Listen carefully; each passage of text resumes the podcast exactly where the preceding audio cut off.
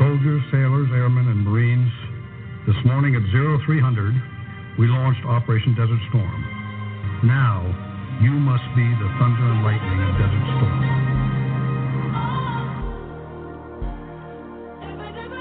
Welcome back to Thunder and Lightning, Operation Desert Storm. My name is Jason Dias. With two episodes left, I wanted to talk about what the war meant 30 years later. That song up front, Annie Lennox, No More I Love Yous, I purchased that cassette a few years after the war. And in those days, before iTunes and all the ways that we listen to music now, that we would keep our cassette sometimes in the middle console of our cars or in the glove compartment. I kept mine in the glove compartment, and I remember reaching in one day looking for that Annie Lennox cassette, and I pulled out instead that Best of Marvin Gaye cassette that I had purchased at that little makeshift PX over in Riyadh, Saudi Arabia during the war, and just seeing it and thinking about it.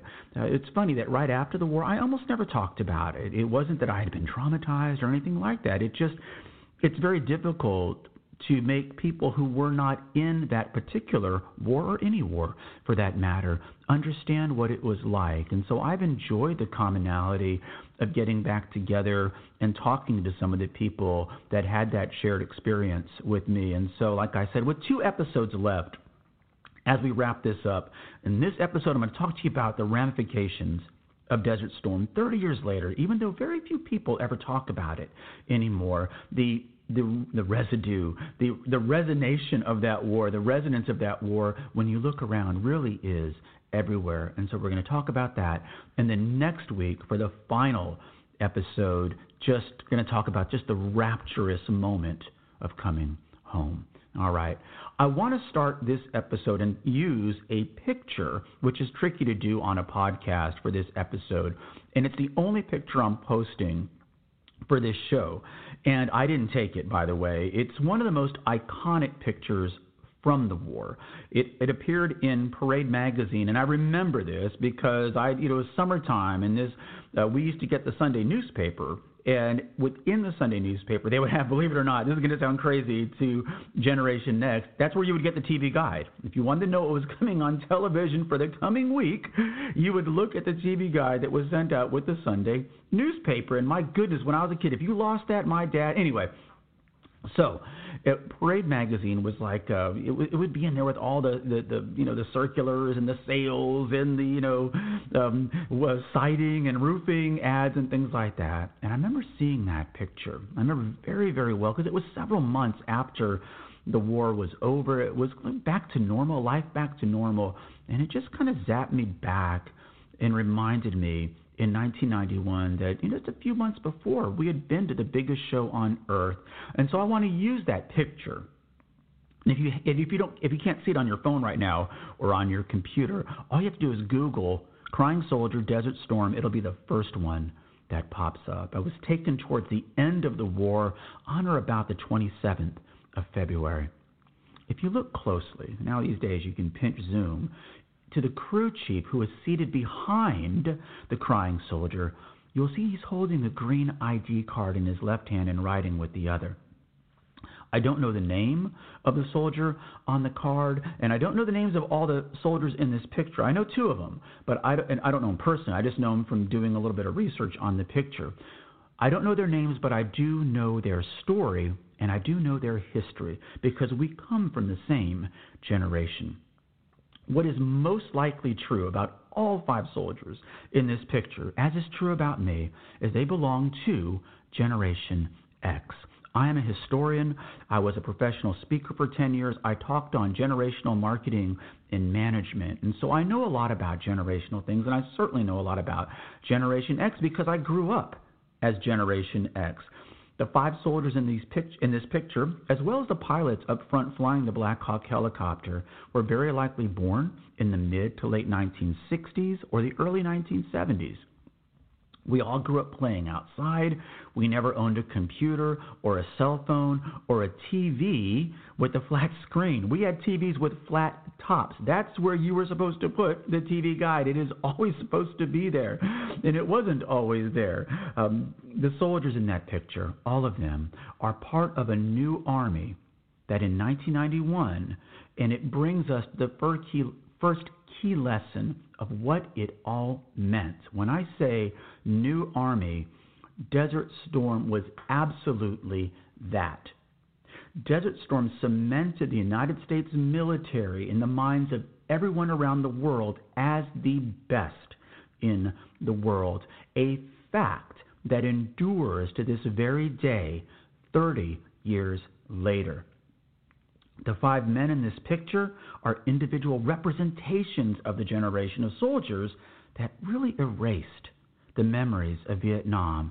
And for all the talk about new and better and gee whiz military equipment that the military possessed in 1991, the biggest improvement between Vietnam and Desert Storm was the quality of men and women who had that green and white laminated ID card and held up their hand at the MEP station and said, Before God and country, this I'll defend.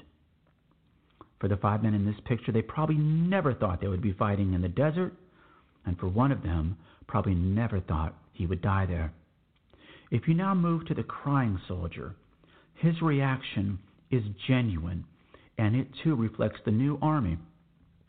After Vietnam, the Pentagon, the Pentagon got busy trying to fix some of the deficiencies that had plagued the efforts of the military, especially on the ground in Vietnam. Despite the fact that the United States had a lot of the same technological and weaponry advantages over the Viet Cong and the, and the Vietnamese army in the 1960s and early 1970s as we did in 1991.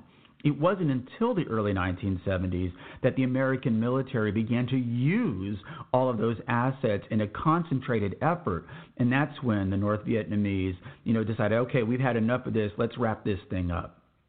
One of the things on the ground, however, that the military realized had to be fixed was the realization that the one year tour of duty, combat tour of duty in Vietnam, had been a mistake. Like any other team, a military unit gets better with time and training.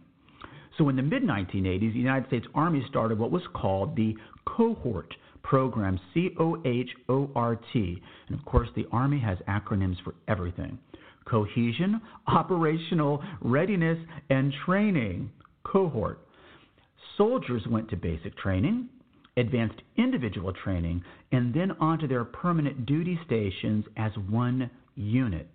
The same people that arrived at basic training with you were with you through your entire active duty tour. I was part of a cohort unit when I joined the Army in 1986 and was sent to the 7th Infantry Division at Fort Ord, California. Like the people in this picture from the 24th Mechanized Infantry Division, the training was tough and realistic. And it was, I mean, it, it required people to be smart. The American military improved the kind of folks that it recruited. It was no longer just a refuge for people who weren't smart enough to go to college or were, you know, given that choice, go to jail or go to boot camp. That is not the Army that exists from the mid 1980s on into Desert Storm. And these cohort units, that shared journey from civilian to soldier created very close friendships. And the agony and sadness on the face of that soldier that is crying is genuine. And I like that picture for another reason. We're going to talk about it in a minute. The number one thing that the military instilled in its fighting men and women was that of adaptability. They didn't create robots because robots don't cry. And like I said in that picture, that soldier's grief is genuine. He's probably been with the soldier in that helicopter that's been killed for a long time. But I love this picture for another reason. You get to see up close how the United States Army soldier dressed, especially the soldiers that were driving the tanks and the Bradley fighting vehicles. In Desert Storm, the, the air campaign gets so much of the attention, and it deserves it. Uh, uh, but the ground war, because it, it was only 100 hours, doesn't always get as much focus. And in reality, the real heroes of Desert Storm, we never talk about, myself included, the logistical effort of taking people out of Europe and out of the United States and out of that Cold War mentality and moving half a million people into the empty desert the Air Force and all of the you know strategic air command and getting the gear and the Navy, the logistical feat is something that we never talk about in terms of Desert Storm, and I wish I had spent more time talking about it. Like I said, you get to see up close the way soldiers dressed, the way they looked on the battlefield. And again, you see the great adaptability of the American military. These soldiers in this picture are from the 7th Corps. They had been stationed in Germany, waiting and training for World War III, the grand showdown in Europe against the Russians in the Warsaw Pact. You can see the forest pattern green uniforms because that's where everyone expected the next war was going to take place. And in less than a year, the Army equipped, trained, and prepared to fight in those forests and plains of Europe was instead deployed to a desert battlefield and performed superbly.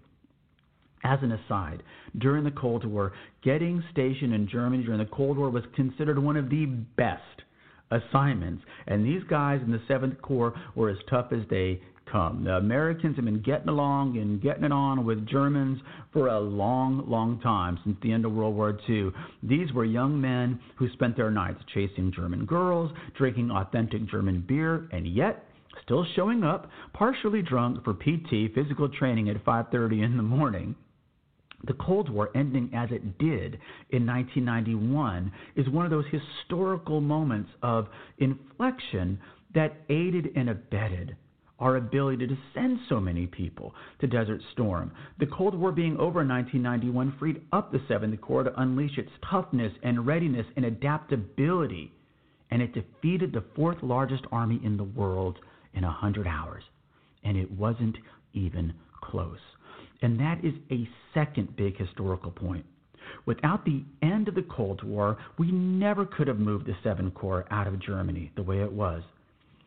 Desert Storm was a victory for those who served in it, but the Cold War Army and the Vietnam veterans who provided the tough leadership and training also share in our last wartime victory.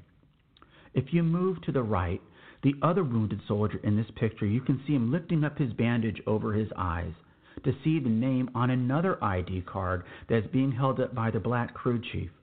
And it belongs to the soldier you cannot see in this picture because he is in the blood soaked body bag that contains the 19 year old body of Private Andy Alaniz.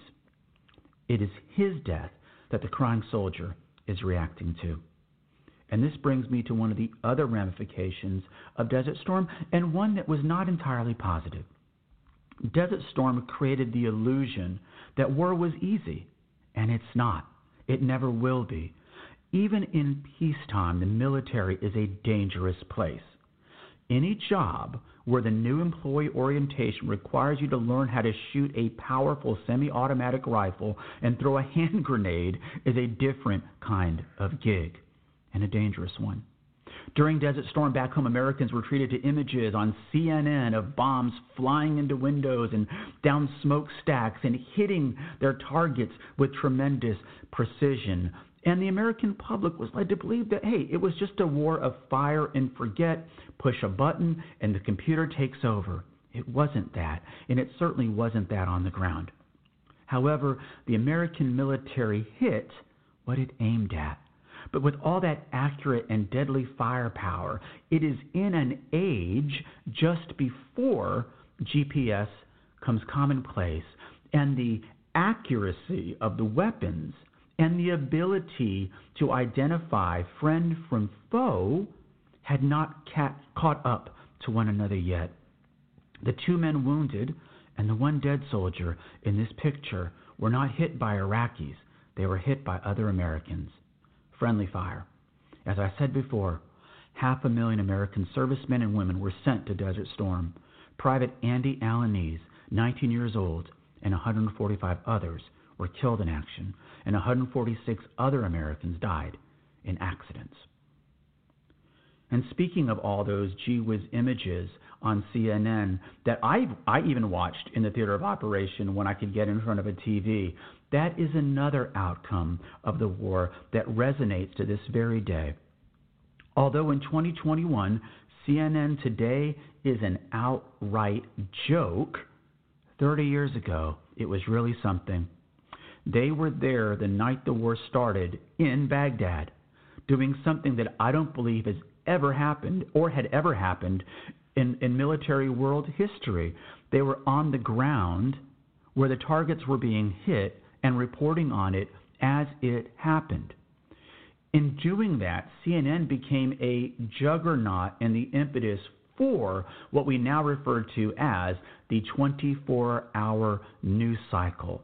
And that is true to this very day, and it impacts everything international events, entertainment, and of course, politics. In 1991, despite having led the country and the world to this amazing victory in Desert Storm, President Bush was not Times Man of the Year in 1991. That honor went to CNN President Ted Turner. And so today, 30 years later, the other not so positive aspect is that CNN, like every other news organization in 1991, became a place that I think overrepresented the minority view. The minority view being that Americans were against the war. There were some people that protested the war, but they were never a solid majority. And they amplified the message from these armchair generals and TV studio military experts, insert air quotes here, that we were going to lose that war. If you go back to my very first episode in August of 2020, that was the name of the episode experts say it's a war we can't win. There was no way 19 and 20 year old kids could beat the fourth largest army in the world. And to this very day, cable news in many areas sensationalizes things and creates a creates a view of events that I don't think is accurate. As soon as CNN left that that context of just reporting what was happening and getting into the opinion part of news, I think that's where it went wrong. That's where it went wrong for everybody in cable news. And 30 years later, I don't watch CNN, I don't watch Fox News, I don't watch any of it. And so 30 years later, Desert Storm is why we have all of those cable news networks everybody rushed in to try to catch up to what CNN had going for them in 1991, and that ramification is still with us today. Speaking of the fact that President Bush President Bush did not win Man of the Year in 1991. He had won it the year before in 1990, so maybe they didn't want to give it to him two times in a row. We got to talk about the first President Bush, because it also is one of the big ramifications that we're dealing with 30 years after Desert Storm. President George Bush, the 41st President of the United States, was in his own right a legitimate war hero from World War II. He was shot down and injured and was the only one from his little war family who was flying torpedo bombers off the USS San Jacinto in the South Pacific to survive the war. And I think that survivor's guilt was something he lived with till his dying day. He was a gentleman and he was a nice guy. And unfortunately, what we needed at the end of Desert Storm was a bit of a tyrant. But President Bush, having lost so much in World War II, I think he believed that the United Nations was the way forward. He referred to it as a new world order, and that that's how we would keep the peace. He had good intentions but our enemies never do. There was actually only one world leader who knew how to handle Saddam Hussein after he invaded Kuwait on August 2, 1990, and unfortunately for the world, and the thousands and thousands of Americans who would die in Iraq in the mid 2000s, she would leave office three months after the invasion of Kuwait and would not have any influence on how the war ended and that person is the Iron Lady, Margaret Thatcher, who by the end of Desert Storm was the former Prime Minister of Great Britain. I don't know if Saddam Hussein was good or lucky, but Margaret Thatcher leaving before the end of Desert Storm, I think, is the single number one reason why Saddam Hussein was allowed to stay in power. You would watch CNN, and Margaret Thatcher would give these awesome interviews. Oh, I want to thank President Bush for his tremendous leadership in this affair, but Saddam Hussein must not be allowed to stay in power. The deprivations that he has caused must be assigned to him and him alone. She absolutely understood that the only way you deal with a dictator is to make sure that he's not the dictator after he loses a war he started. President Bush deferred to the United Nations at the end of Desert Storm. For my part, I think and thought at the time Saddam Hussein should have been removed from power. I told Mike Alonso that very thing sitting on the tarmac, getting ready to go home. On March 1st, 1991, you could have ridden a big wheel all the way to Baghdad armed only with a BB gun. However, again, President Bush looking towards that new world's order said, hey, the United Nations mandate, which called for the ejection of the Iraqi army from Kuwait, not a change in Iraq's leadership, said, hey, we're just going to move on. And so Saddam Hussein, Hussein, the man responsible for all the death and destruction, would remain in power for another dozen years. In 1991, the American soldier had learned how to win a war. 30 years later, the American statesman has still yet to figure out how to win the peace. At the end of Desert Storm, President Bush, who had an 88% approval rating in the Gallup poll, the very next year would lose the presidential election to someone who, in the spring of 1991, most Americans had never heard of the governor of Arkansas, Bill Clinton. One of the other reasons I think there was never a push to Baghdad was that the Saudis wanted us out as fast as possible. Ramadan was in mid March that year, and nobody wanted half a million Christian soldiers in Saudi Arabia. And that is one of the other ramifications that still plays out today. The Judeo Christian West and the Islamic, or as we called it in those days, the Arabic cultures of the Middle East are simply not compatible. You can put all the coexist bumper stickers you want on your car in Austin, Seattle, and Berkeley, but these two civilizations are and will remain opposed. I see these stories about how you can win a trip to outer space, the moon or Mars or whatever. I'm not interested. I've been to another planet right here on Earth, and it was called Saudi Arabia. The Saudis dressed differently, acted differently, and because of my being on that security detail for those two Saudi officers from the Saudi air base, I came to understand the contempt the Saudis felt for me and the Americans who had come into their country, the Kingdom of Saudi Arabia, the home of Islam to do what they could not. The entire Middle East bore witness to the unparalleled might of the combined arms of the United States air, armor, and naval juggernaut and knew we could not be beat on the battlefield.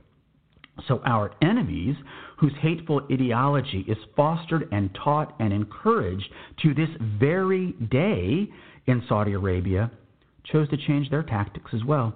No tanks, no artillery, no soldiers, just some box cutters and airplanes full of civilians being flown into buildings on a beautiful Tuesday morning. When we learned on September 12th that the majority of the September 11th terrorists were from Saudi Arabia, I personally was not surprised. Until the Western democracies, encouraged by diplomacy or force, a complete overhaul of the culture of the Middle East the way we did with Japan and Germany after World War II, there will never be peace on earth. I did not meet a single Saudi, Iraqi, Kuwaiti, or Qatari who was worth one American life. And I never met one Saudi Arabian who said, Thank you for coming over here and protecting our billions of dollars in oil revenue and our inability to see this, this incompatibility. You can't have half peace, half war constantly at odds with one another. I'm a soldier, not a diplomat. I don't know why we treat these countries in the Middle East differently than we treated Japan and Germany. But the failure to do so leads to a second invasion of Iraq in 2003 and thousands and thousands of dead and wounded Americans. Despite it being the last war that we definitively won in this country, 30 years later, we still have soldiers serving and dying in Iraq. Finally, to end this episode on a positive note, the other outcome of the war that resonates to this day is that Desert Storm and the men and women who served in it re-established the confidence and the relationship between the American military and the American public. After Vietnam, the military was actually looked down on and not respected. Think of movies like Taps and Officer and a Gentleman. There's always that scene where the local townies are making fun of the guys in the military, and then Richard Gere has to pull out the Karate Kid moves on those dudes in the street outside the bar. That was real. No one prior to Desert Storm ever walked up to someone in uniform and said, Thank you for your service. Not that we need it, but it never happened or anything like that. Desert Storm changed that. It restored the relationship that endures to this very day between the American military and the American public, and I'm very grateful for that. I grew up in a military town, San Antonio, Texas, on almost an exact midpoint between Joint Base Fort Sam Houston and Joint Base Randolph Air Force Base. They're still there, and the military was treated well in San Antonio. But when I was in the active duty Army, I was stationed at Fort Ord, California in Monterey, California, a very uppity bourgeois part of California, where the guys in uniform with those funny haircuts were looked at as a nuisance and an eyesore. The five men in that picture, the half a million on the battlefield, on the ground, on the sea, and in the air, restored the good humor between the American soldier and the American civilian. And that to me is one of the most positive outcomes of Operation Desert Storm? Well, for my part, and all of this is my own opinion, if I had to answer that one big question, did we end the war too soon? My answer would be yes, but we were all ready to come home.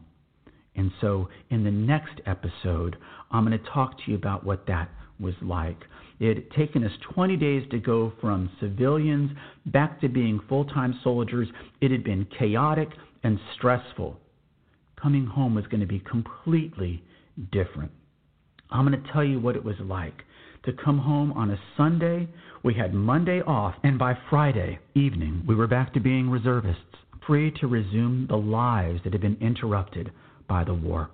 I will talk about our unexpected, rapturous reunion with our loved ones and families at Kelly Air Force Base on that glorious Sunday night that up to that point was the greatest night of my life. The calm, comfortable perfection of home. So join us next time for our final episode of Thunder and Lightning Operation Desert Storm. Until then, take care.